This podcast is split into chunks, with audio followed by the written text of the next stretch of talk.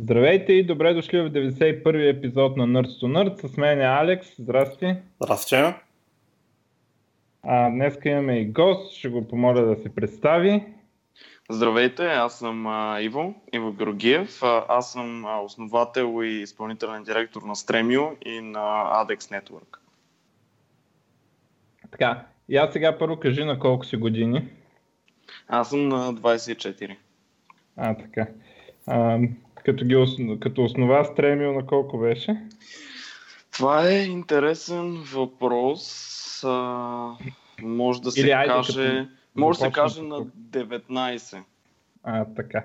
Сега, Иво е а, така, като хората, за които четем в интернет предприемачите, които а, преди да завършат още от училище, реално е започнал да гради нещо, което се е превърнало в а, продукт.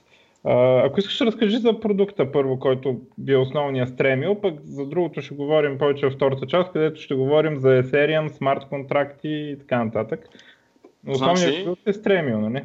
Да, да, да. да. Значи, първо да, да кажа малко да кларифайна.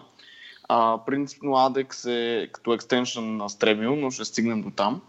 А, Stremio започна късно 2012 и а, Stremio е медиен център и винаги започна с идеята да агрегира видеосъдържание на едно място от най-различни източници в интернет а, и продължи да се развива към тази идея вече а, 4 години. А, разви... Дълго време го развивахме само аз и моя кофаундър Димо. И през а, 2015, всъщност 2014 лочихме продукта на пазара. А, 2015 придобихме огромна база от юзери, нещо от типа на а, 1-2 милиона през 2015 и а, 2016 взехме финансиране от, а, от китайски, китайска компания, която се занимава с биткоин майнинг, една от най-големите, Bitmain. А, и 2017 пък Milestone е ADEX Network, пускането на ADEX Network. А, А, това е горе. малко за Стремио технически, защото аз, а, ако правилно съм разбрал, Стремио е не просто продукт като в смисъл иновацията не е само в продукта и техническа иновация, доколкото знам, се базирате на Ох, то как се каже торент протокола? BitTorrent. А, BitTorrent, точно така. Ами, Това още ли е вярно? Защото първата И версия да, и да, и имаше не. нещо такова. И да, и не. Значи, а, Stremio а, вътре в себе си съдържа а, възможност за стримва от BitTorrent и също от IPFS. А, като двата протокола са сравнително сходни като концепция.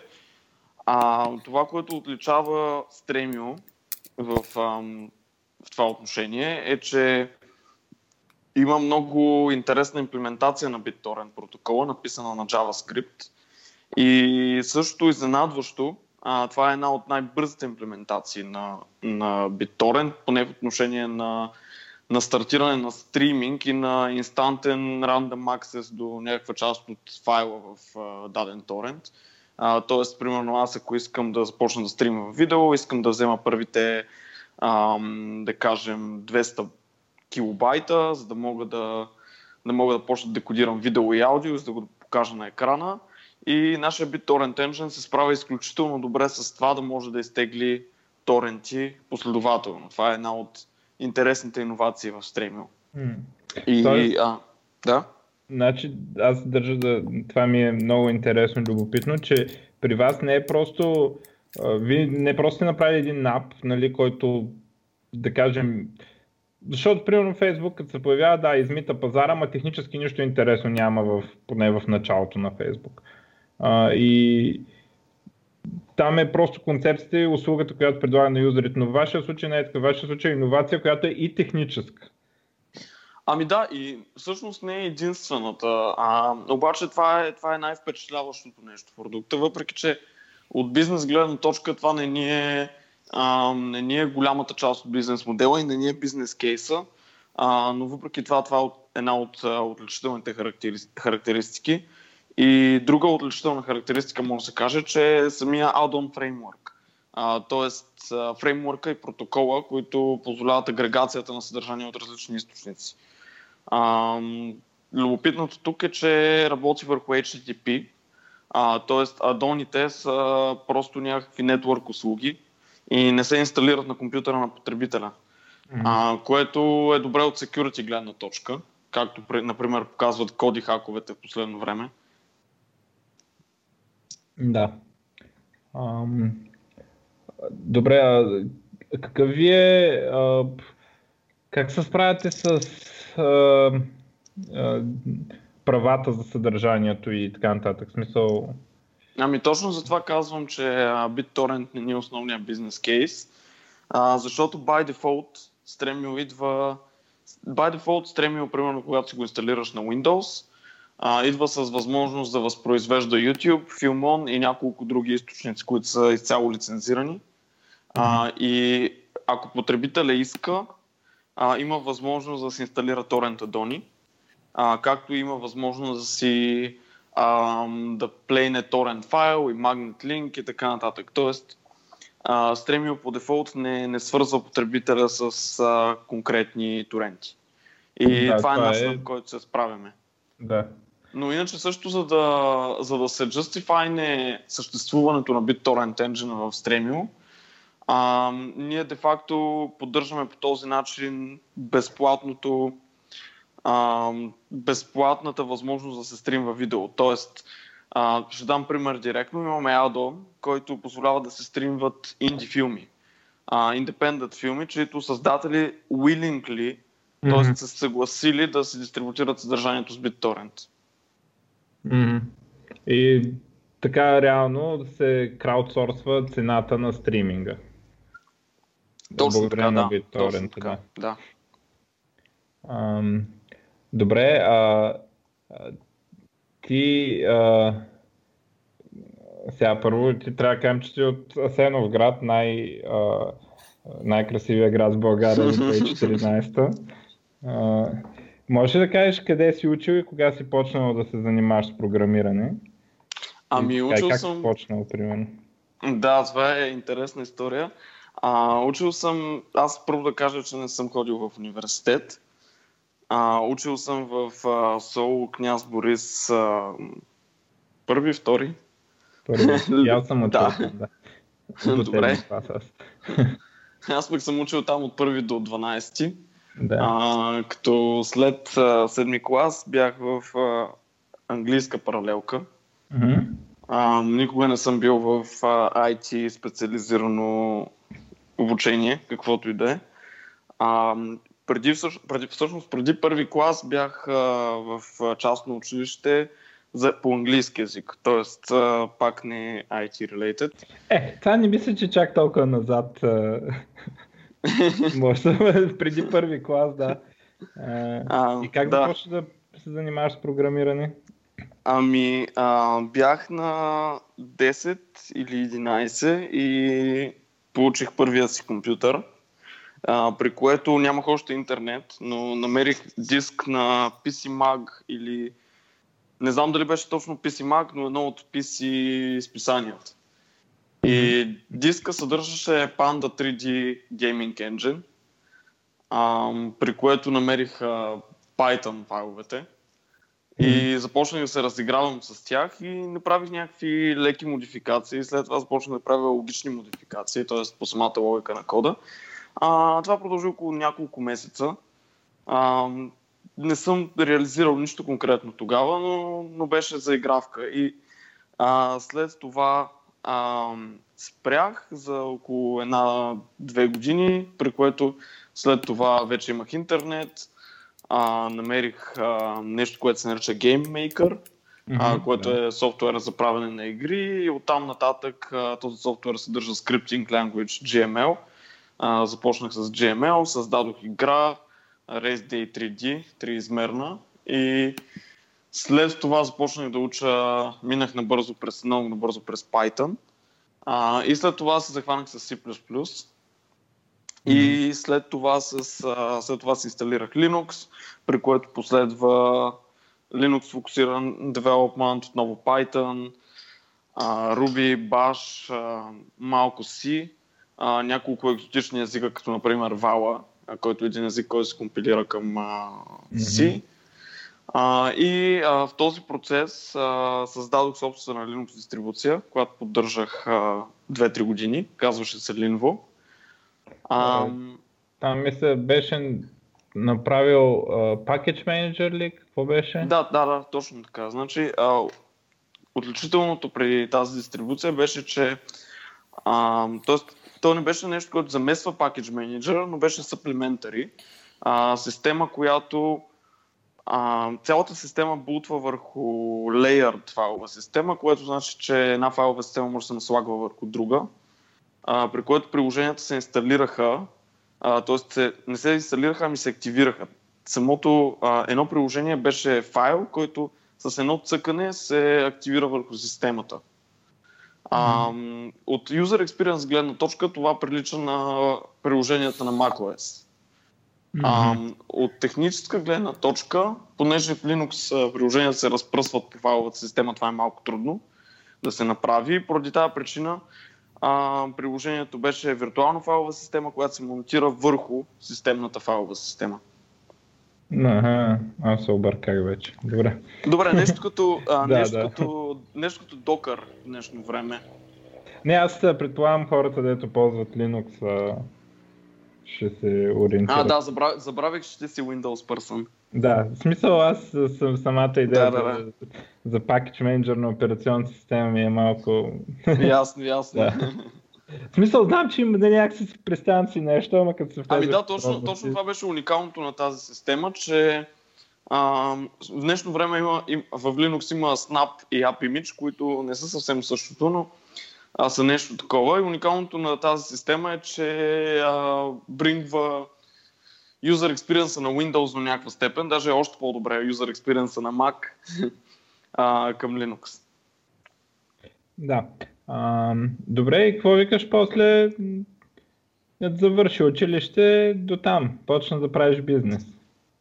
Ами да, може да се каже. Всъщност, начинът по който се случиха нещата, а, още в а, 12 клас започнах с а, един проект, успехите.com.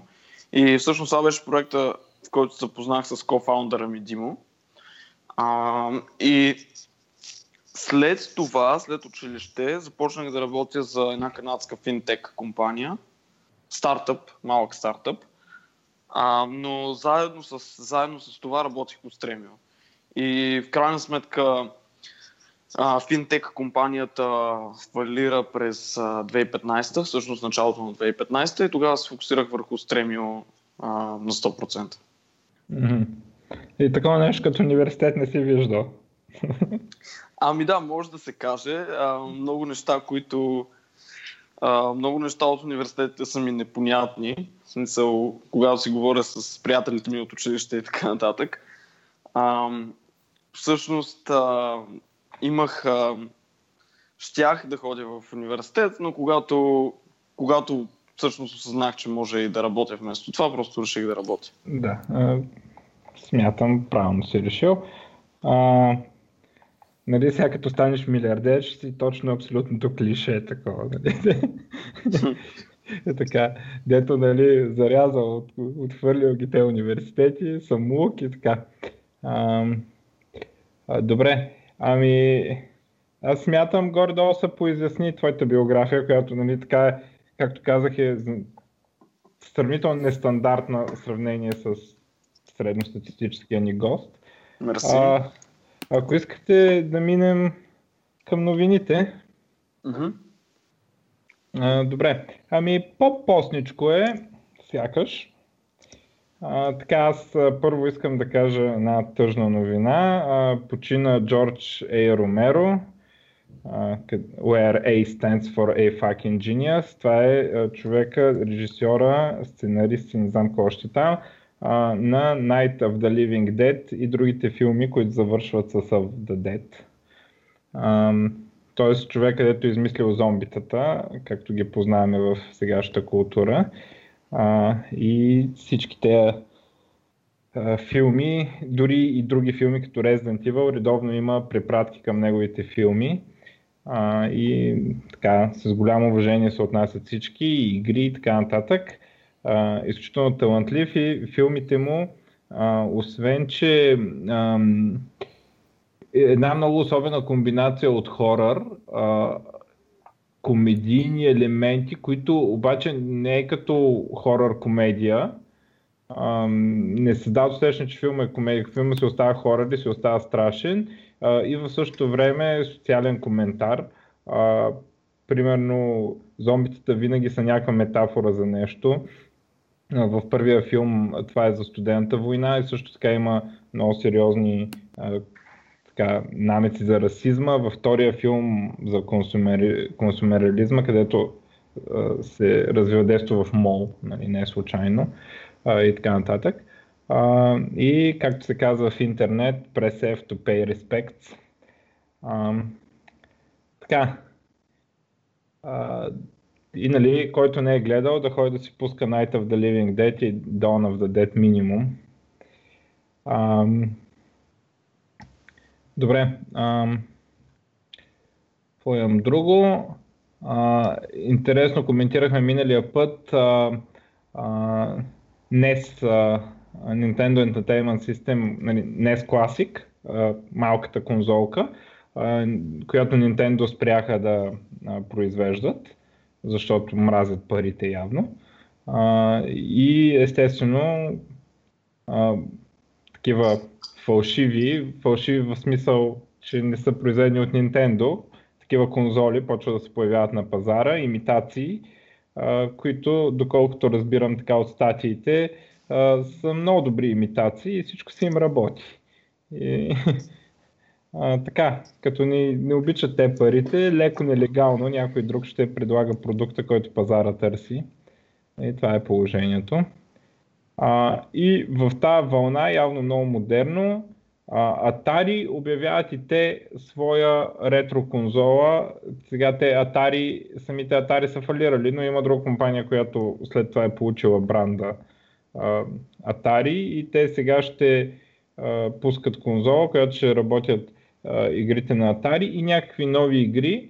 Няма подробности за спецификациите и какви нови игри ще работят но явно ще има и някакви класики за Atari. Това Atari, не знам в България колко популярно, предвид, че а, това е било голяма работа ранните 80 години. А, ние тогава, за разлика от Nintendo така, през ранните 90 години, в България не сме имали много достъп до тези неща, но явно на Запад носталгията ще каже думата и там. Ам... Добре, ами може би най-голямата новина, така сериозна, я видим нещо друго по-сериозно има ли, не виждам. А, хакването на, а, на един смарт контракт отново, а, част от Multisignature Wallet в Ethereum мрежата, а, от който са успяли да отмъкнат 31 милиона. Иво, искаш ли ни кажеш нещо за това? Да, значи първо искам да кажа, че има една така по-малка новина, а, която е една седмица преди хакването на, на, този, на този Signature Wallet. А, предишната новина е едно от, едно от ICO-цата, CoinDash. А, ги хакнаха последния елементарен начин. А, смениха адреса, Ethereum адреса в сайта им а, и при това положение всеки, който иск, искаше да влезе в ICO, т.е. да инвестира в CoinDash, просто всъщност изпрати парите на хакерския адрес. Тоест хакера просто модифицира адреса в сайта, а, при което хората пращат на неговия адрес и по този начин този хакер отмъкна 7 милиона долара. А, и интер... любопитното в а, ситуацията беше, че а, се носят слухове, че CoinDash са си аутсорснали преди това разработката на сайта на индийци, така че а, просто не са се секюрнали самия сайт достатъчно, при което някой просто е сменил адреса. И докато това е сравнително тривиално, следващия хак е още по-тривиален, само че е в а, самия смарт контракт. И а, се състои в а, съвсем елементарен бъг в смарт контракта. А, на практика позволява всеки да, всеки да присвои всеки Mood Signature Wallet, създаден през Parity след февруари. а, и го присвоява просто като извика функцията за инициализация на wallet, която приема, за, приема като параметри кои са онарите и следователно всеки един човек може да извика тази функция на, на всички парти wallet след а, февруари. Което Той... е шокиращо. Аз бях интерес тук, той самия език Solidity има а, интересен. Тоест, той не е някакъв уникален фичър, в смисъл има го и други езици, ама е малко от тези фичъри, които а, така. Модифайер ли? А, не, а, missing method. А, метод, който се вика, когато липсва метод. А, ами... Както на Ruby има такива неща. И всъщност хака минава през такъв missing метод, който пък релейвал към някакви други методи и доколкото разбрах това експлойтват. Ами работа е следната. Значи първо малко бакграунд и а, малко обяснение за човешкия фактор, който е намесен. А, е компания, която се занимава с най-различни Ethereum related неща. А, а, най- най-отличаващо при тях е техния Ethereum клиент, а, който също съдържа in-браузър приложение, с което се менеджираш wallet и така нататък. А, и са основани от един основ... от основателите на Ethereum, Гавин Вуд. А, и всъщност цялото това нещо е огромен удар а, в тяхната репутация и репутацията на Гавин Вуд. А, защото Vulnerable кода е бил комитнат целият целия код наведнъж, т.е. 400 реда му от Signature Wallet наведнъж, а, без, най-вероятно без да има аудит, а, защото това е грешка, която всеки, всеки аудит най-напред проверява точно за такива грешки. А, и а, в момента те работят страшно много върху, върху това да, да не има толкова нарушена репутацията, колкото е. И оттам идва обяснението с, с дефолт функции и така нататък. А, но реално чисто архитектурно, а, това, което става е, те изнасят wallet кода в wallet library а, и а, правят самия wallet да наследява от това wallet library. Mm-hmm. А, при което да, има го това нещо с дефолт функцията, която релейва към wallet library. А, обаче всеки experienced Solidity developer трябва да знае, че при положение, че wallet наследява от wallet library а, всички функции от wallet library също са publicly accessible. А, друго нещо много интересно, а, така, в анализа не съм много сигурен а, колко е правилен този девелопер, дето е правил анализа. А, ми направи впечатление, че а, струва пари да публикуваш код като смарт контракт нали, на практика. Точно и а, за това се а, много често се е гледало на при използване на кода и това е бил един начин да се преизползва повече код и Точно един вид да се плаща по-малко пари. И, но това някакси подбутва в тази посока нали, да, сега то не е, че да правим несигурни неща, нали, но да, да преизползваме повече, отколкото може би ни се иска. Това има ли такъв момент с... Ами, да. Точно в този случай. Значи, нали? това, То ясно, че е... никой не иска да му източат 31 милиона. Това, което е смешното в случая, е, че става въпрос за промяна, която е, а, която е проектирана да оптимизира а, колко газ плащаш за да деплойнеш един wallet. А, газ в Ethereum е на практика колко плащаш за транзакцията. А, тоест, цялото това нещо е направено, т.е.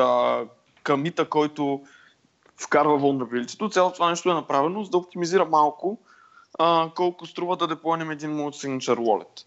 И а, смешното в това нещо е, че а, тук говорим за някаква разлика от типа на 10 цента максимум пред деплой, някакви, mm-hmm. някакви центове. И за да спестим някакви центове, а, в смисъл спестяваме центове от нещо, което държи милиони. А, и, и това нещо влиза в, как, пак казвам, един камит, който сменя абсолютно целият му signature код, абсолютно целия. А, не е малък камит, който може да се ревюне или аудитира или нещо такова. Никой не знае кой е аудитирал кода, най-вероятно никой. А, също не е напълно известно кой го е писал и кой го е рефакторирал по такъв начин. А, но като цяло историята изглежда абсолютно абсолютно ridiculous и абсолютен тотален негличенс от страна на партии. Mm. Um, добре, ами, а, другото много интересно случай е, че White Hat хакери написали скриптове, дето да източат другите wallet и съответно връщат парите в последствие. Потенциално в тези wallet е имало към 100 милиона долара. Ами 180, реално... 180 като комбинираме етери с токени. Mm-hmm. И реално те казват, те Whitehead хакерите казват, че другите изглежда са го правили на ръка. Докато те са автоматизирали скрипт, са събрали останалите пари и ще ги връщат на хората. Май вече тече този процес. Вече тече и всъщност, тъй като ние сме също засегнати от White Hat хакерите от целия експлойт, в момента а, има сетъпнати чат канали, комуникираме с тях активно, работим по въпроса по връщането, помагаме им. А, също ние аудитирахме кода и в момента статуса е, че а, в петък ще бъдат а, изпратени всички пари обратно. А, за по-големите суми ще бъдат изпратени още утре. Mm-hmm. А, и една по една ръчно, пък останалите ще бъдат автоматизирани с скриптове. И мога да кажа, че те, те вършат перфектна работа. И най-вероятно този ефорт от тяхна страна е подкрепен по някакъв начин от Parity или от Ethereum Foundation, защото първо и Parity и Ethereum Foundation а, стейтнаха кредибилитито на White Hat хакерите в Twitter. Тоест потвърдиха, че са credible и наистина са White Hat хакери. А, и второ е в техен интерес, защото ако изчезнат а, 180 милиона още, а, то това вече подтиква към възможност за хардфорк, а, което на този етап би било супер непрактично. Mm. Но като цяло искам да добавя малко за, малко за ситуацията. Това, което е любопитно, е, че хака всъщност кога се случи? Сряда ли беше или, или четвърта? Сряда беше сряда беше и всъщност беше интересна ситуация за мен, защото аз когато разбрах за vulnerability от uh, Twitter, а, точно се качвах на самолет, точно тогава видях, че нашия wallet също е изпразнен. Обаче разбрах, че е изпразнен от White Hat хакери, чак а, когато кацах. Разминало ви се. Да, размина, размина ни се и това е огромен, много, много голям късмет. Макар че съм малко ще кажа защо не е точно късмет. А, но за съжаление на момчета от Eternity не им се размина. А, те също са компания, която има корени в България. А, обаче на тях им откраднаха целите 2, т.е. във втория стейдж от ICO, всичко, което бяха, почти всичко, което бяха рейзнали. За съжаление. Обаче, а, така, интересното в тази ситуация е, че а, първия хак възниква 12 часа преди White Hat хака. Така, на къде бия? Бия на там, че за 12 часа а, Black Hat хакера е имал цялото време на света да хакне който си поиска. Тоест, отнема горе-долу един час, даже по-малко, да се напише скрипт, който обхожда блокчейна, а, намира всички засегнати wallet и ги източва. В смисъл, начинът по който се случва източването на wallet е елементарно. А, и Black, Black хакера съзнателно е решил да хакне само 3 ICO-та. А, и тези 3 ICO-та и трите имат Infinity символ в логото. А. Да. Любопитно е, че никой до сега не е засегнал тази тема. Много е любопитно. В смисъл, всеки може да го види в Etherscan. Black Hat хакера е, е откраднал пари от 3 ICO-та, които имат Infinity символ в логото. Може би единствените три, които имат Infinity символ в логото. голяма конспирация за форми. Ами голяма, голяма конспирация, да. Много, много, е, много е филмова ситуацията. Просто ги мразите. И, и това, което е странно е, че също се, също се е здобил от някъде с един, около един факт токен. Тоест okay, има, да. има ERC20, има, има Ethereum токен, който се казва fuck токен и хакер е решил по някакъв по някаква причина да се сложи пак токен в баланса. може, Като... викаш, може да е трол. Той е трол. Той е трол. А, и в последствие а, в последствие също се здоби с Useless Ethereum Token и някакви такива други Artcoin и някакви други такива абсурдни Ethereum токени. А, Тоест, но да. Той може да е решил, че 30 милиона му стигат и оттам татък да троли.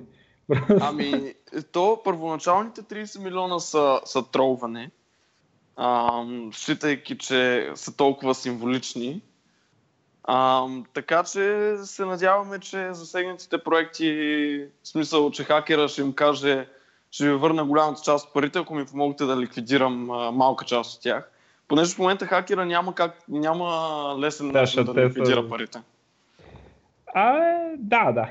Ами, първо няма Ethereum миксери, както има биткоин миксери. И второ, ам, второ, той ако отида на екшенджи, повечето екшенджи са централизирани. Да, да. да, тези, които не са централизирани, пък са върху блокчейн, така че историята се следи. Така че при всички случаи, а другото, което е, той си е купил или, или се, той се е здобил по някакъв начин с този фак токен, така че това е допълнително. Има, с други думи, има много висок шанс да се намери кой е. Ще видим, значи обещава да е интересна историята, добре. Да. Ам, така, а, ми да минем на други новини. А, аз тук пак за гейминг имам. Um, The International 2017, това е uh, големия турнир по Dota, Dota 2, uh, финалите. Прайс Poola отново щупва собствения си рекорд, който естествено от миналата година. Uh, това е, наградния фонд ще е 22 милиона долара. По принцип там uh, има един базов награден фонд, който го дават Valve. Базовия награден фонд е милиони 600 хиляди.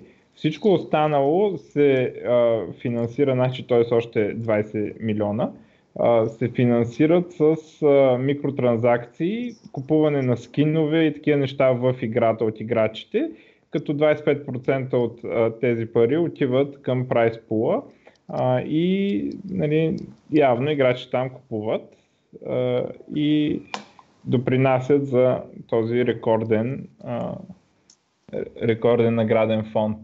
А, в тая връзка а, за StarCraft 2 пуснаха така наречения War Chest, който е реално абсолютно също нещо за StarCraft 2 вече, нали, смисъл Valve го правят това от 5 години, Blizzard чак сега. Ам, купувате си скинове за юнитите, а, нали, може после да си играете с тях има и процес на отключване там някакъв, който събира някакъв експириенс, алба, глупости. Но пак същата схема, 25% отиват към наградния фонд. За StarCraft финалите наградния фонд, осигурен от Blizzard е 500 хиляди. Нали, много по-малко. Естествено играта е едно на едно, нали, смисъл, че не се разпределя между uh, отбори от по 5 човека. Uh, и, а, но за StarCraft а, лимита ще е т.е. 200 000 долара ще може да се увеличи, т.е. ще може да стане 700 000 долара и останалите пари ще отидат за следващата година. А, не знам защо са го направили така, а, но някаква такава ще е схемата, така че народе купувай за StarCraft, естествено, за Dota вече има много пари, няма нужда там. А, така. А, Следващото, което имам, а, вече е възможно да си купим Azure, който да си го пуснем у нас. И като казвам у нас, нямам предвид точно у нас, защото системите, на които могат да купат сървъри от а, HP, Dell и Lenovo, а, на които можеш да си пуснеш Azure Cloud вкъщи, а, струват а, към 400 000 долара. А, така че освен ако някой не е спечелил International, нали, и има много долари, не е много нещо, което да си пуснеш къщи, но а, вече е възможно да, да си купи човек и да си пусне Azure Cloud негов си. А, предполагам не е много лесно, но става просто, че софтуера е достъпен и хардуера не работи на абсолютно всякакъв хардуер, затова малко по-специализиран хардуер трябва. А, това е важно за първо за компании, които а, е много важно да, да имат резервен план, т.е. ако Microsoft им каже гледайте си работа, те да могат да си пуснат а, всичко на собствени сървъри. И също така е важно за компании, които а, поради някаква регулация нямат право да използват Cloud като Azure. А, те биха могли сега да, да си купят а, за многото хиляди долари сървъри а, и да използват реално Azure, само че да си го контролират те. А, така е интересна оферта за много-много специални клиенти. А принципно само до пари ли е или трябва да се мине някакъв approval процес? Ми, аз доколкото разбирам, ся, доколкото разбирам не трябва, а, не, не съм 100% сигурен как точно ще... Това може би от тебе да трябва да питаш, но доколкото разбирам, не, нали смисъл трябва да питаш някакви мъже в черно, дето са от сейлс там и така нататък. Ам, не, не ми става много ясно статията, но това е нали, нещо, което едва ли ще ми се наложи да се занимавам. А, но това е като еквивалента на OpenStack, доколкото разбирам, за Azure. Предполагам не всичко е open source в Azure. Много неща Едва за Azure са open source, да. Много неща са open source и могат да се модифицират, но предполагам от тази гледна точка ще има елементи, които не са open source. Тук там е някои Windows сервери, някакви такива неща. Може би SQL сервер все пак, нали, който Azure го поддържа, т.е. ако искаш вътрешно си спиннеш сервер. Сега как става въпрос лицензите в това отношение, не съм много сигурен. А, но така или иначе, това не, не е просто ей така, дай да пробваме какво ще стане. Това е това предполагам ще го правят компании, които отиват и преговарят с а, Microsoft и дори с доставчиците на хардуер за цената и, и за количествата, които ще поръчат и така нататък. Така че това просто не, нали, това е за много особени клиенти, но, но е много така, за, точно за тези особени клиенти много често е много важно това да, не дали ти е добър клауда, не дали ти е бърз и така нататък, а дали можеш да изпълниш някакви супер конкретни изисквания. Или Добре, аз доколкото, аз доколкото разбирам, доколкото разбирам, че си плащаш за лиценз за софтуера, а, който може би е one time или месечен, годишен. Не мисля, че Intento Enable така, я да видим.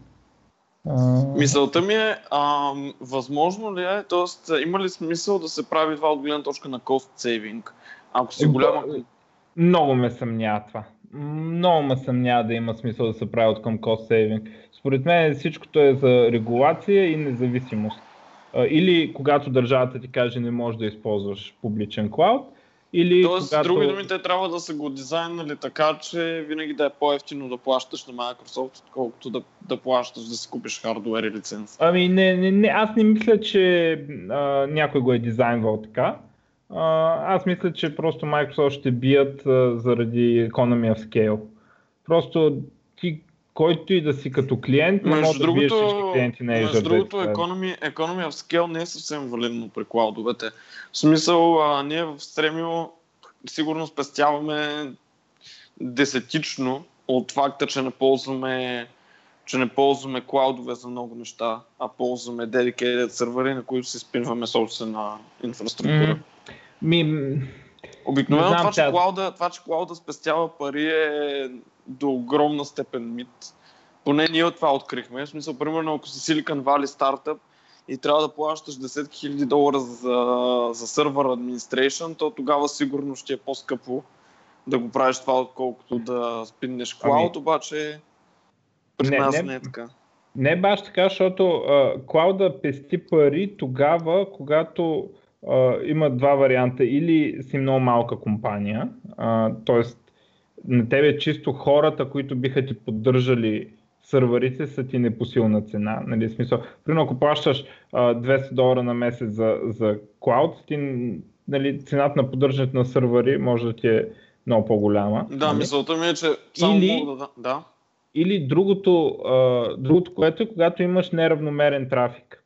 Тоест, когато Да, да, да, това ме Имаш спайкове и тогава нали, клауда може да излиза по-надалавера, защото иначе ти трябва тези сървъри да ги поддържаш непрекъснато. Да, а ситуацията при нас всъщност е, че тъй като имаме постоянен или поне предвидим а, висок трафик, а, сравнявам не с Amazon S3 или с нещо такова, защото сравня примерно най- най-хай level клауда Heroku.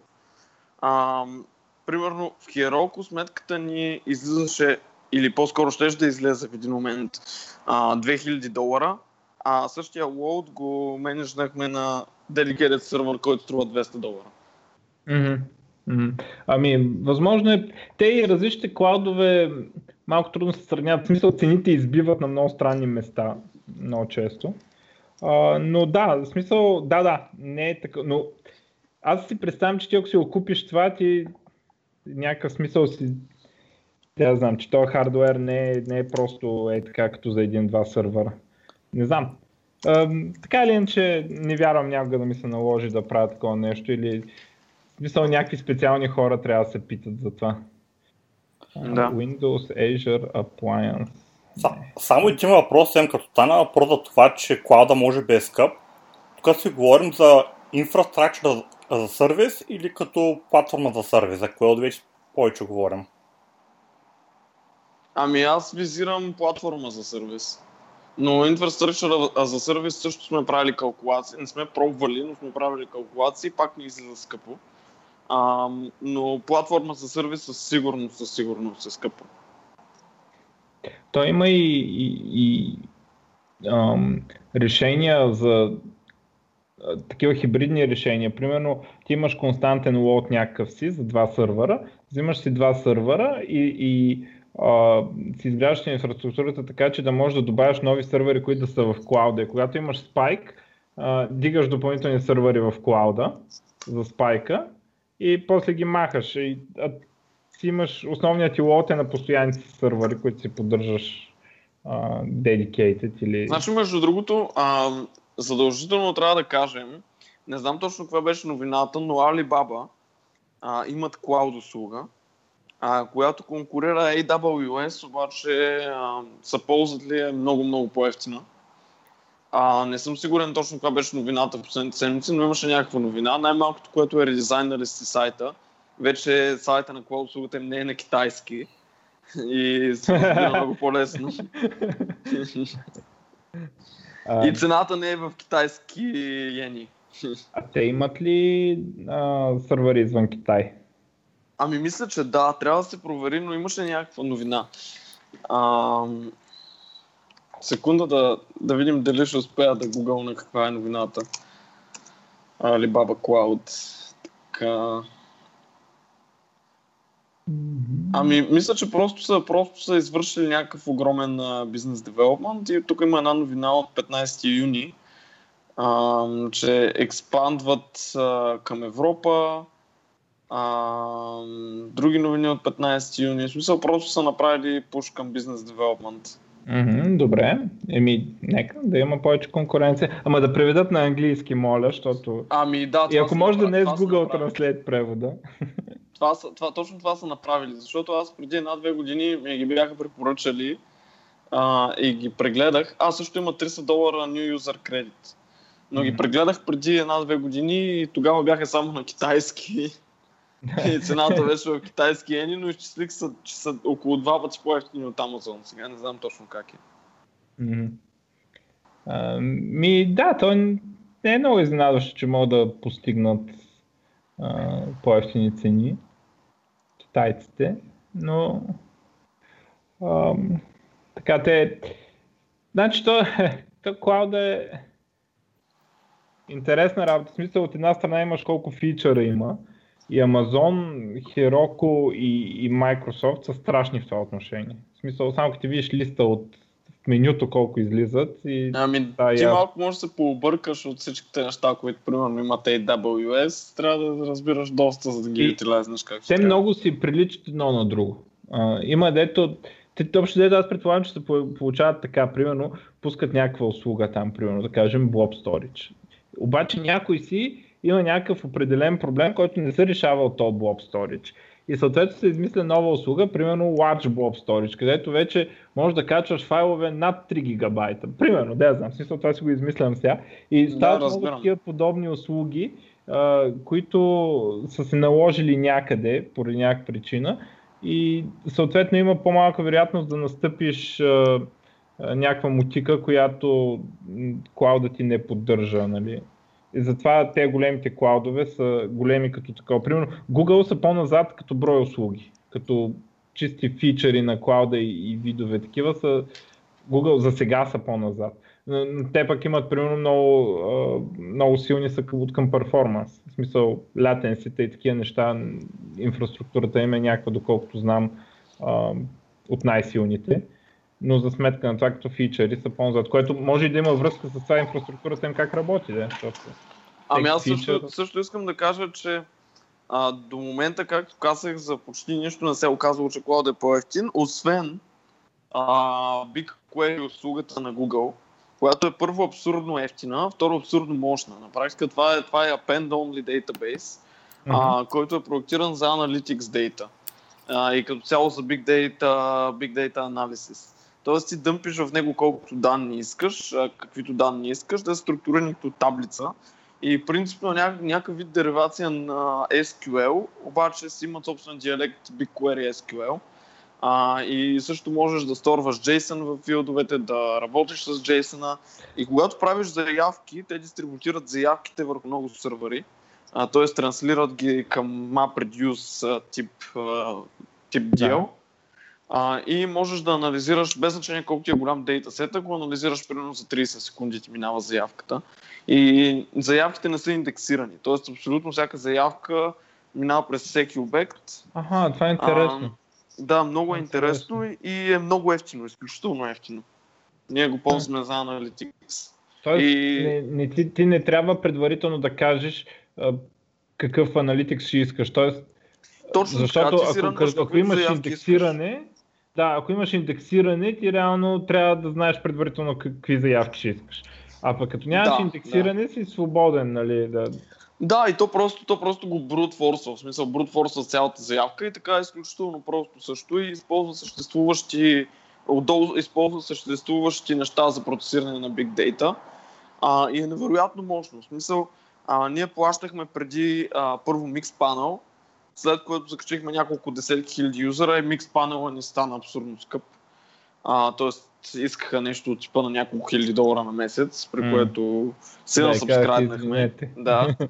А, след което, даже между другото ни чаржнаха а, без, да, без да очакваме въобще, и после си поискахме парите обратно, взехме си ги както и да е. След това а, Amplitude, което има 10 милиона събития на месец, след това това не стана малко, защото имахме нещо от на 40-50 милиона събития на месец. Минахме към BigQuery и го ползвахме 4 месеца безплатно заради 300 долара кредит. Mm. В смисъл 4 месеца изкарахме с 300 долара. Така mm-hmm. че изключително ефтино, изключително яко. А, може да се закачи също с а, Data, Data Studio, Data визуализации. Mm. Тоест има нещо, което се нарича Google Data Studio, което е много добра визуализация и единствено недостатък на такъв тип аналитик е, че ти трябва да спишеш заявките. Обаче е изключително да. cost effective и много powerful. Ти за тези пари мога да немеш човек да само заявки да пише по цяло. Абсолютно, да. Абсолютно. И да анализира каквото искаш, каквото ти дойде на ум. Um, добре. Uh, друга новина.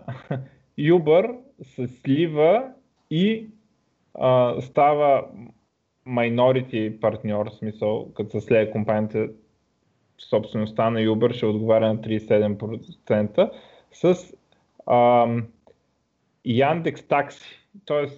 нещо подобно на Uber, но явно за Русия. Uh, и uh, това може би се, ще се следят двете компании сега. Uh, това може би се дължи на големите проблеми, които Uber имат. От една страна финансови, от друга страна скандали и от трета страна ги забраняват наляво и надясно. А, така че, може би, така ще се измъкнат. Ами че до скоро ще са ги забранили някъде другаде, не помня къде. Но пред, точно преди няколко дни, даже може би беше вчера, ги забраниха на още едно място. Mm. Но те там проблемите са в, в различни посоки. Пиар проблеми, явно. А, да, явно имат огромни Uber, пиар проблеми. Се оказаха такава компания, която да, идея, да, някаква иновация, обаче е много зле менеджвана и парите, на принципа пари кът вестници и а, много силно субсидиране и а, много агресивно харчене на пари, пък а, не стигат до реално скандали, има шофьори, твърдят, че малко се плаща и така нататък. За, там пък за сексизъм, за служителите, там програмистите, там също големи такова, включително уволнени хора вътре, като провериха. Така че, да, явно вече няма да има Uber не в този вид и а, поне така ще се знае, че в Русия ще могат да продължи да работят. Може би ще се слее инженеринг таланта с това, че Яндекс едва ли ще имат проблеми в Русия. А, но ами, така. Може, може да се каже, че също както криптокаранси ситуацията в момента, Uber до голяма степен а, стоят в един балон. А, защото те тръгнаха с, а, тръгнаха с идея, а, огромна идея, събраха супер много пари от Silicon Valley инвеститори, навлязоха в пазара много агресивно а, и, и сега се вижда, че сега се вижда, че не е чак толкова оплътнено с реален бизнес това, което правят. Защото да, има го реалния бизнес, но, е, но имат, а, недоволни, има недоволни шофьори, недоволни служители, в някакъв момент евентуално недоволни инвеститори. Може би това е проблем от много експлозивен растеж. Растеж, да. да. Също и, недоволни регулаторни и слаби, органи слаби, слаб менеджмент. Да, може, може би арогантен, както много често става в долината. Нали, то аз, аз съм против тези регулации, ама ако въртях бизнеса, щях много по... А, така, да внимаваш. Безно да се изказвам, нали, за... Те просто като ги забранят някъде, те ги напсуват, нали, там излене ония, каже нещо високомерно и така. Ам... Така че, но да, явно ще приключат в този вид и а, така здраво стъпилия бизнес на земята на Яндекс ще ги, а, ще ги стабилизира по някакъв начин. Ам, добре, тук друго. А, е ам, сайт за търговия с не съвсем законни неща, като наркотици а, наследник на Silk Road а, и а, ФБР са го свалили, то, нали, не само са свалили, ми са го контролирали известно време те. А, този, който е направил сайта, някакъв канадец на 26 години, а, го арестуват и го намират обесен в килията му. Когато някой така много се самоубие в някаква килия, винаги ми е много съмнително. Та, може би някакви мафиоти така са позавързали някакви краища да не, да не ги изпорти. А, но този сайт е бил доста голям, естествено в Dark Web там през Tor достъпва и така нататък. А, а, плаща се с криптовалути. Интересно е, че отново е разбит за абсурдно абсурдно ниво на а, така, IT хигиена, никакво, нали, никакво ниво на security. А, когато си забравиш паролата или а, се регистрираш, получаваш имейл от pimpalex91 at hotmail.com което го свързали буквално с този човек, който се казва Алекс и е роден 91 година, нали, че той го е регистрирал и така нататък. И още на няколко места някакви такива неща излизат, арестуват го, лаптопа му е unencryptнат, нали, веднага вадат всичко от него, логнат като админ директно, нали, няма, wow. няма нищо такова. Това в момента, в който го фане някакво летище, всичко е така явно събуждат лаптопа и всичко е логнато и работи. На всичкото отгоре даже а, имал документ наречен текстов Total Net Worth, в който си бил записал къде какви пари държи. Той си бил, самите пари били разпространени Тайланд, Лихтенштайн, Кипър, не знам къде си, нали? И си бил записал дори ламбурджинитата там, така че а, дори и, и след това конфискуването на имуществото му много ли се улеснило от тази работа, нали? откъде какво да му конфискуват. А, и, а, и така, нали, но за аз не знам, ако се занимаваш с такъв бизнес, как пък аз ще имам съвсем моделен лаптоп за тази работа, един с който се пише във Facebook и един, който използвам само за това и всичко ще е тотално криптирано и така нататък и не знам, много може би, защото е сравнително млад там, като е почна... Ами, може би той за това се е самоубил след това, защото е бил много арогантен и очаквал, че никой никога няма да го хване, след което след ами, което е разбрал, че е, може и да не е прав. Ще сигурен, че не се самоубил. Това но абсурдно ми изглежда. Ама така. такава беше новината, нали? Новината е, че са го намерили обесен, уж сам са обесил, ама те в затвора, така като намерят обесен, знаем ги ни те. Нали? Сигурно, значи е, той... Принципно, принципно, принципно, защо да не? В смисъл, има, има достатъчно причини да се самоубие. А, в ситуацията, в която е. Още повече предвид, че лаптопа му не е бил криптиран, това значи, че човека въобще не е очаквал, че може да, може да го хванат. Ами да, да, да, то пък много трудно е да прецениш психическото му състояние. Да, именно, и... именно това искам да. да кажа, от психологическа гледна точка най-вероятно не е бил някой, който Ако е може... друсал и наркотици и нещо, да. може да е... Да. Това също, да. да. Както и да е, аз също четох някакви новини, че и други, и други незаконни маркети са хванати напоследък. Еми, да, но правим впечатление, че аз когато прочита винаги е за това да то там викат operational security, нали? много, много лошо е така, примерно ползвал си личния имейл, някъде сложил си някакъв никнейм, дето мога го свържат с него, някакви такива неща се много през просото я карат. Пък. А защо има толкова много незаконни маркети, които идват от Канада и от Штатите, където са най- най-vulnerable? Това също е любопитно. Ами не знам, те явно там са клиентелата, там хората си купуват наркотици, обаче а, той, самия той е в а, Тайланд се е бил преместил. Той е канадец, ама ага. Тайланд се е крил. А, а той може би е решил, че като е в Тайланд няма да го хванат. Ма може и нещо такова да е, да. Да. Бе, те го хванали. Ам, така. Но цената на биткоина не падна от тази работа. Да видя колко е. Ага, 2733 долара била.